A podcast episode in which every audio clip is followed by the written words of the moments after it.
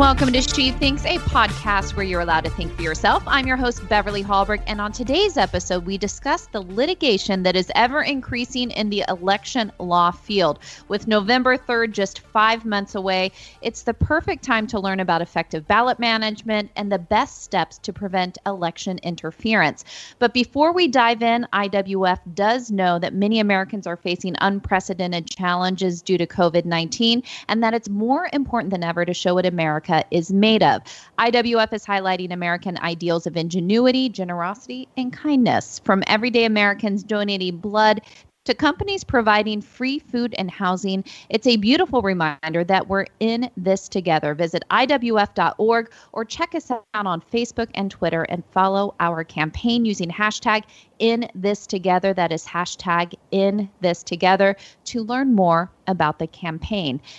Now to our guest, Jessica Furst Johnson. Jessica is up counsel at Holtzman, Vogel, Josefiak, Torchinsky, PLLC, focusing her practice on political committees, campaign finance and election law, lobbying and ethics compliance, and tax exempt organizations. Jessica served as general counsel to the National Republican Congressional Committee in the 2010 and 2012 cycles. And prior to her time at the NRCC, Jessica was an associate in a Washington, D.C. law firm advising candidates, members of Congress, and other elected officials. Jessica, a pleasure to have you on She Thinks today. Thanks for having me, Beverly. So I thought I would start us off by something easy, talking about the very controversial tweet that the president sent out about mail-in ballots. You know, start easy. Let's talk about that. Um, yeah, but exactly. before I ask the question, let me go ahead and remind people of the tweet that he sent that did cause Twitter to enact their first fact check on the president. The tweet he sent out is there is no way zero that mail-in ballots will be anything less than substantially fraudulent. Mailboxes will be robbed, ballots will be forged, and even illegally printed out and fraudulently signed. The governor of California is sending ballots to millions of people. So, my question is first of all, is this an accurate tweet? Should it have been fact checked, or is it a mixed bag? Some things are accurate, some things maybe not so much. So, what I think is definitely true is that mail in balloting itself is fraught with opportunity for confusion, especially amongst voters. And anybody who's in the election administration field should really be kind of concerned about the idea that, you know, um, especially Democrats are pushing for these all mail elections everywhere. Uh, in 2016, there were only seven states where a majority of voters cast ballots by mail, and we only have a very few number of states that do their elections entirely by mail. Um, most relevant, I think the Washington Secretary of State, Kim Wyman, when she was first, um, you know, on the spot in light of the pandemic and asked about the move to all mail elections, she noted that it took her office five years to transition to an all mail election plan. So this is very, very difficult stuff. You know, one of the leading election attorneys on the Democrat side uh, just, you know, noted today on Twitter that he was nervous about, um, you know, the postal service's ability to handle all mail balloting. So, you know, I think that um, there are tons and tons of issues and tons and tons of reasons to be concerned about about this idea that we as a country, whether it's because of a pandemic or anything else, can really just quickly shift to um, all mail elections. And I think that the states are right to be looking at all the potential pitfalls and to think about how to do this um, most efficiently um, that protects the vote. And when did mail in ballots start? I know when I think of that, I think of military people who are serving our country overseas, obviously can't vote in person. But when did the mail in ballot start? And do you think that there are very valid reasons why we need to keep it um, keep it open in all states, even if you don't support fully moving towards a mail in system? Well, you know, mail in balloting has been around for quite a long time. I mean, think back to the 2000 election where we um, infamously had these hanging chads, right? You know, those were some of those were ballots that were cast in the polling places, but other of those were absentee ballots and the like. Um, so, you know, it's it's not that the mail the mailing of a ballot is a new phenomenon. It's just that we're seeing, especially right now, this really fervent, increased push to move, um, you know, the substantial amount of voting to be done online um, across, you know, states, especially with the primaries where we have this week. You know, Pennsylvania comes to mind. Uh, Wisconsin certainly we saw last month. Um, you know, DC, I think they said that their uh, absentee ballot request was tenfold from what it had been previously. So I think what's happening is that we're just seeing this increased demand, again, especially in light of the pandemic, for mail in balloting. And so it's something that states are really having to grapple with. That being said, it's absolutely true that there's a great subset of folks who still will insist on voting in person. Um, and, you know, there's also been research that's come out in the last few weeks about how this move towards mail in balloting might disproportionately impact minorities and low income voters. That's that's also something to contend with. There's certainly that sort of theme that was running throughout the California 25 results that you know people have been analyzing in light of that special election last month. Um, so there's we have a lot to learn. Again, I think that states um, are right to resist this call to just wholesale move, you know, their entire electoral process to mail without really understanding a the process that's required. I mean, we saw, you know, in DC this week these long, long lines um, that you know people seem they moved their voting centers I think down to 20 from the the larger number they'd had previously. They seemed you know relatively unprepared for that. So there's there's certainly a process here um, that has to be considered. I think states are kind of right to say, can we just hold and make sure we're responding to this pandemic in a way that allows people to vote safely, in a way that they're comfortable, but we still have to be thoughtful about enacting these wholesale changes that might call into question the, the results of the election in the end. And a term I continue to hear is this term ballot harvesting. Can you explain yeah. what that is? And also, along those lines, when we talk about mail in voting leads or has a higher percentage of fraud. Why is that? How does that lead to greater fraud? Well, I think, you know, when you taking the mail in voting first, you know, when you um, think about the process that's required to mail in a ballot, you know, that there are certain things that a voter has to do. You have to remember to sign it. You know, you have to make sure you get it in by the deadline. Um, if you've had some, if you've never voted be- before, perhaps your state has some sort of IUD requirement. There might be a witness or an affirmation requirement that you have to complete.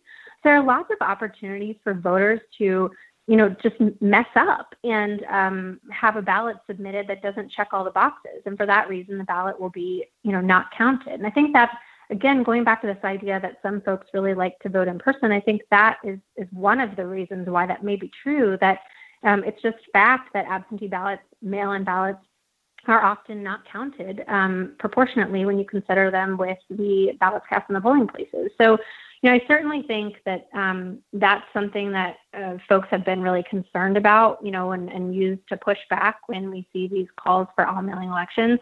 Ballot harvesting, um, something, you know, that you're right, it's definitely been a term that we've been hearing more and more. There's been litigation, um, you know, that's, that was started some years ago, actually. I know there, there was a very prominent case in Arizona that has um, really, you know, um, made a lot of people interested in this term, but we're also seeing this continue to, you know, crop up across the country now in light of the pandemic. But this is this idea that, you know, somebody who is not the voter and not a family member or a caretaker, as is often provided for by the state laws, can collect these ballots.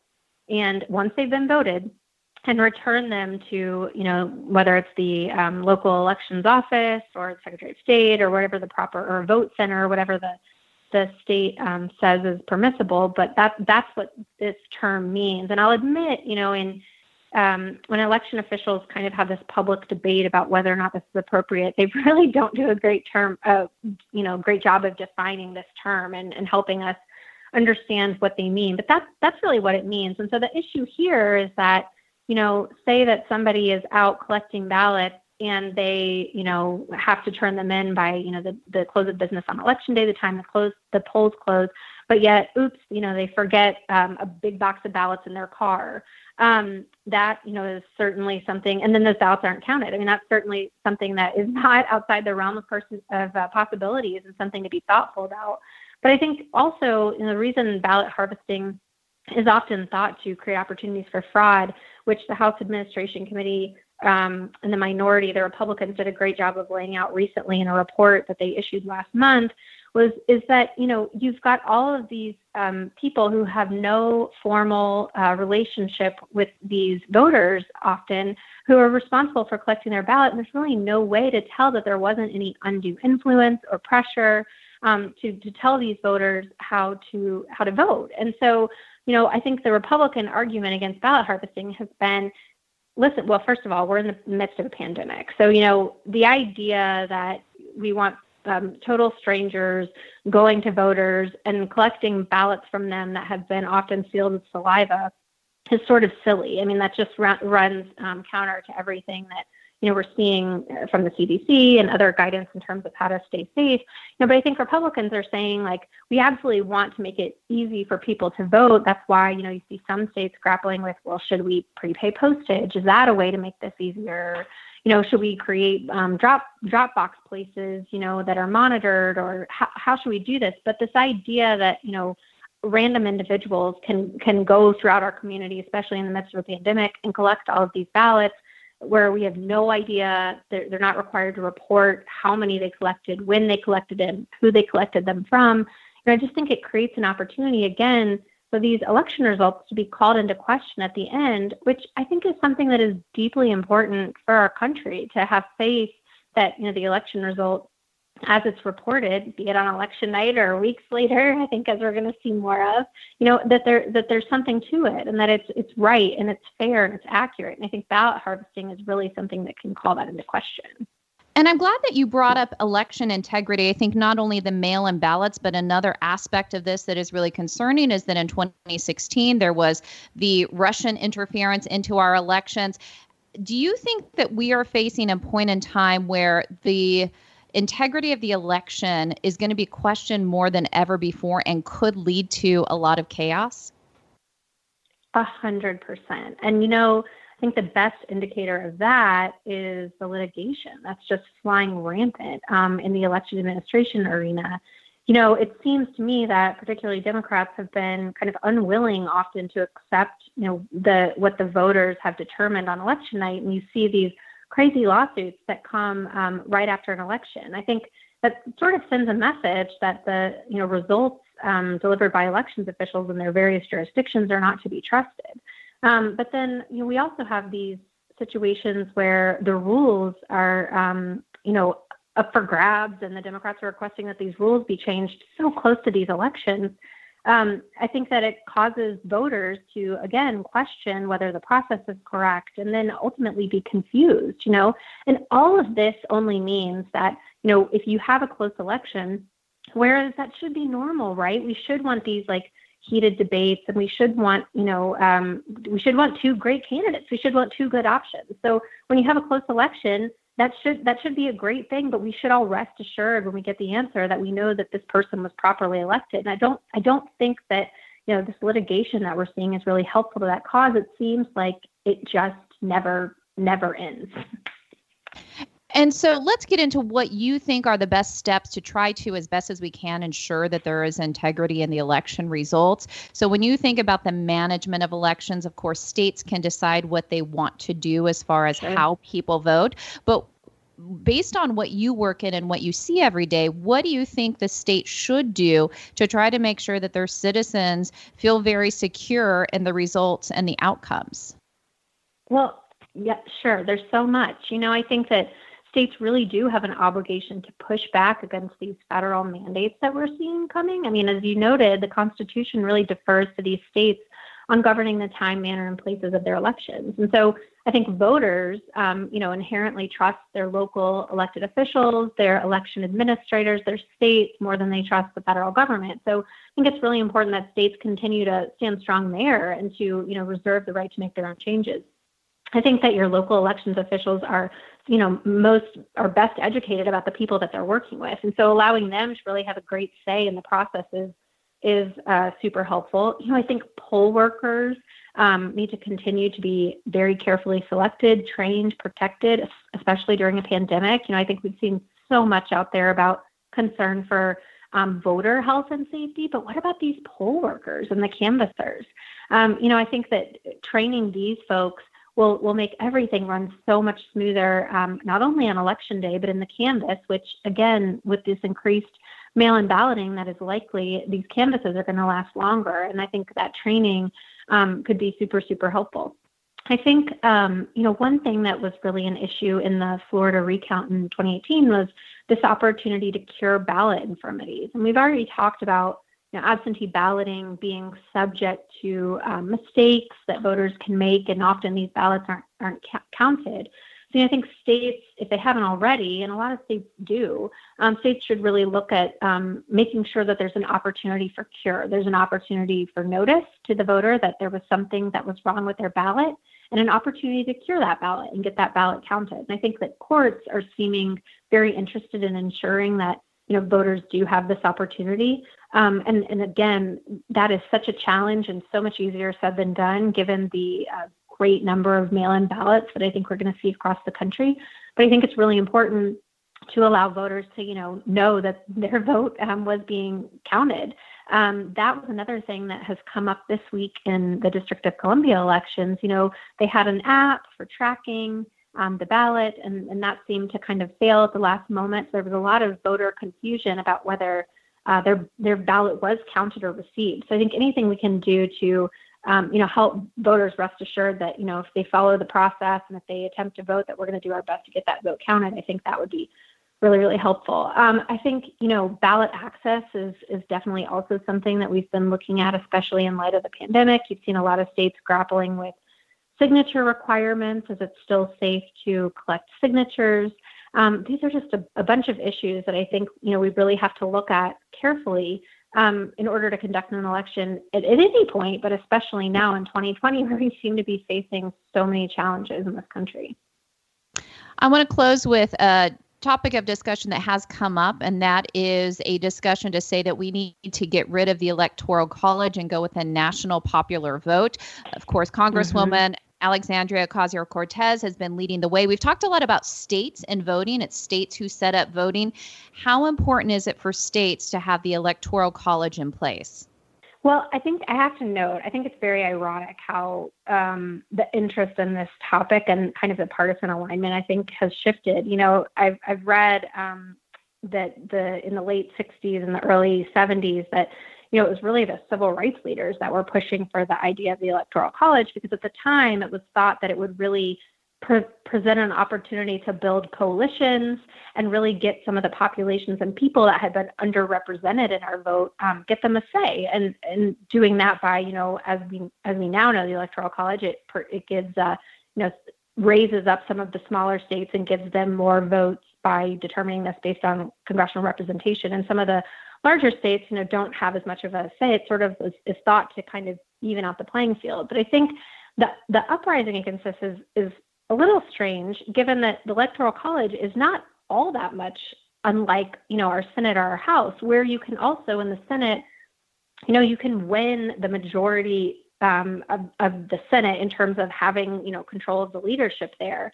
without having won the most votes for all senators across the country. Same thing in the House. You know, you can be elected Speaker of the House, your party can be in power in, in the U.S. House without having won the majority of the House votes. So I think that you know this is something that's been so long-standing in our country, and it survived. Um, know, some times where it seemed to work against one party, one election, and then the other party um, the other election, I know there was a time years ago where you know Republicans were really angry about the electoral college. There was a blue wave period where it seemed that you know Republicans couldn't quite figure out how to um, how to win elections given the electoral college. So I think this is, I, I mean, I, I guess if I'm predicting, I feel like this will die down. This does seem to be kind of a a hot issue right now, and I think the faithless elector case before the Supreme Court is is certainly shining a light on the concept of the Electoral College, the idea, obviously, that President Trump won the Electoral College without winning the popular vote, which, by the way, I mean, this seems to be something that most people think is so crazy, but you know, it's happened twice in the U.S.,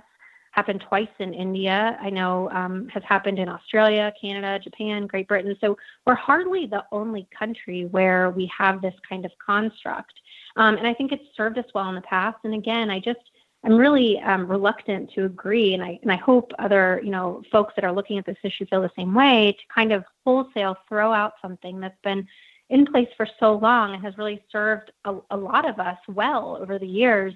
Um, just because there was this one very controversial election, which I think everybody would agree also involved a polarizing president.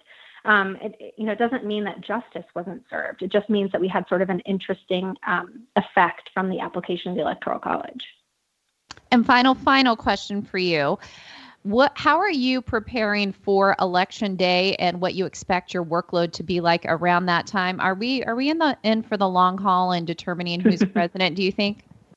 Yeah I, I, hate to tell you but yes. I think so you know i think um yeah. I, you know last year um and or last election i should say in in 2018 you know i made a really grave mistake which is very um silly for an elections worker to do and i scheduled a vacation for the week before Thanksgiving. And of course, um, right as that happens, then I find myself in the midst of the recount in Florida, and the vacation was canceled, and my kids were not going to Disney World, and it was a horrible, horrible situation for them, obviously. But um, I've learned my lesson, and, and I would I would give that caution to others who are looking at um, working in this field or volunteering, you know, or or, or unfortunately even just having to uh, think about how they'll be impacted by their local news coverage. But yes, you know, I think um, if the mail in balloting doesn't do it, which I, I certainly expect there will be a lot of states and places where you know we don't know the results for days weeks. I mean there's places out west particularly california arizona where that's always already been a problem. So i think we'll see more of that. Um, you know the, just the canvass will take a long time and that will prevent us from knowing results right away but also the litigation that will be filed you know it, it, it is inevitable um, we're also um, upon a redistricting cycle. So a lot of these local elections that you know are certainly important always have an even heightened importance now because a lot of states um, you know tell the legislature that they have the authority to draw these maps for redistricting purposes. So you know that gives these elections another another level of import that you know will probably incite more litigation and I think that again, unfortunately, you know, a lot of times these the parties, particularly Democrats, are looking at ways that they can sue to get the result that they didn't perhaps get on election night that they wanted. So, you know, I think that um, we no longer have election night at all. I think we have election week, maybe election month, uh, but I think this idea that you know we will we will wake up on November 4th and know who has won the presidency and who is in control of the House and the Senate is probably uh, not really something to bank on just what everybody likes to hear election chaos. I'm sorry. Fair, right? Great news. yeah. well, we so appreciate, though, you coming on and explaining um, the issue for us. And also just thank you for all the work that you do to try to um, work on the integrity of elections and the litigation that comes from it. So thank you for joining us on She Thinks. Thanks for having me. And thank you for joining us. Before you go, Independent Women's Forum does want you to know that we rely on the generosity of supporters like you. An investment in IWF fuels our efforts to enhance freedom, opportunity, and well being for all Americans. So please consider making a small donation to IWF by visiting IWF.org backslash donate. That's IWF.org backslash donate. Last, if you enjoyed this episode of She Thinks, do leave us a rating or a review on iTunes. It does help. And we'd love it if you shared this episode so that your friends know where they can find more She Thinks episodes. From all of us here at Independent Women's Forum, thanks for listening.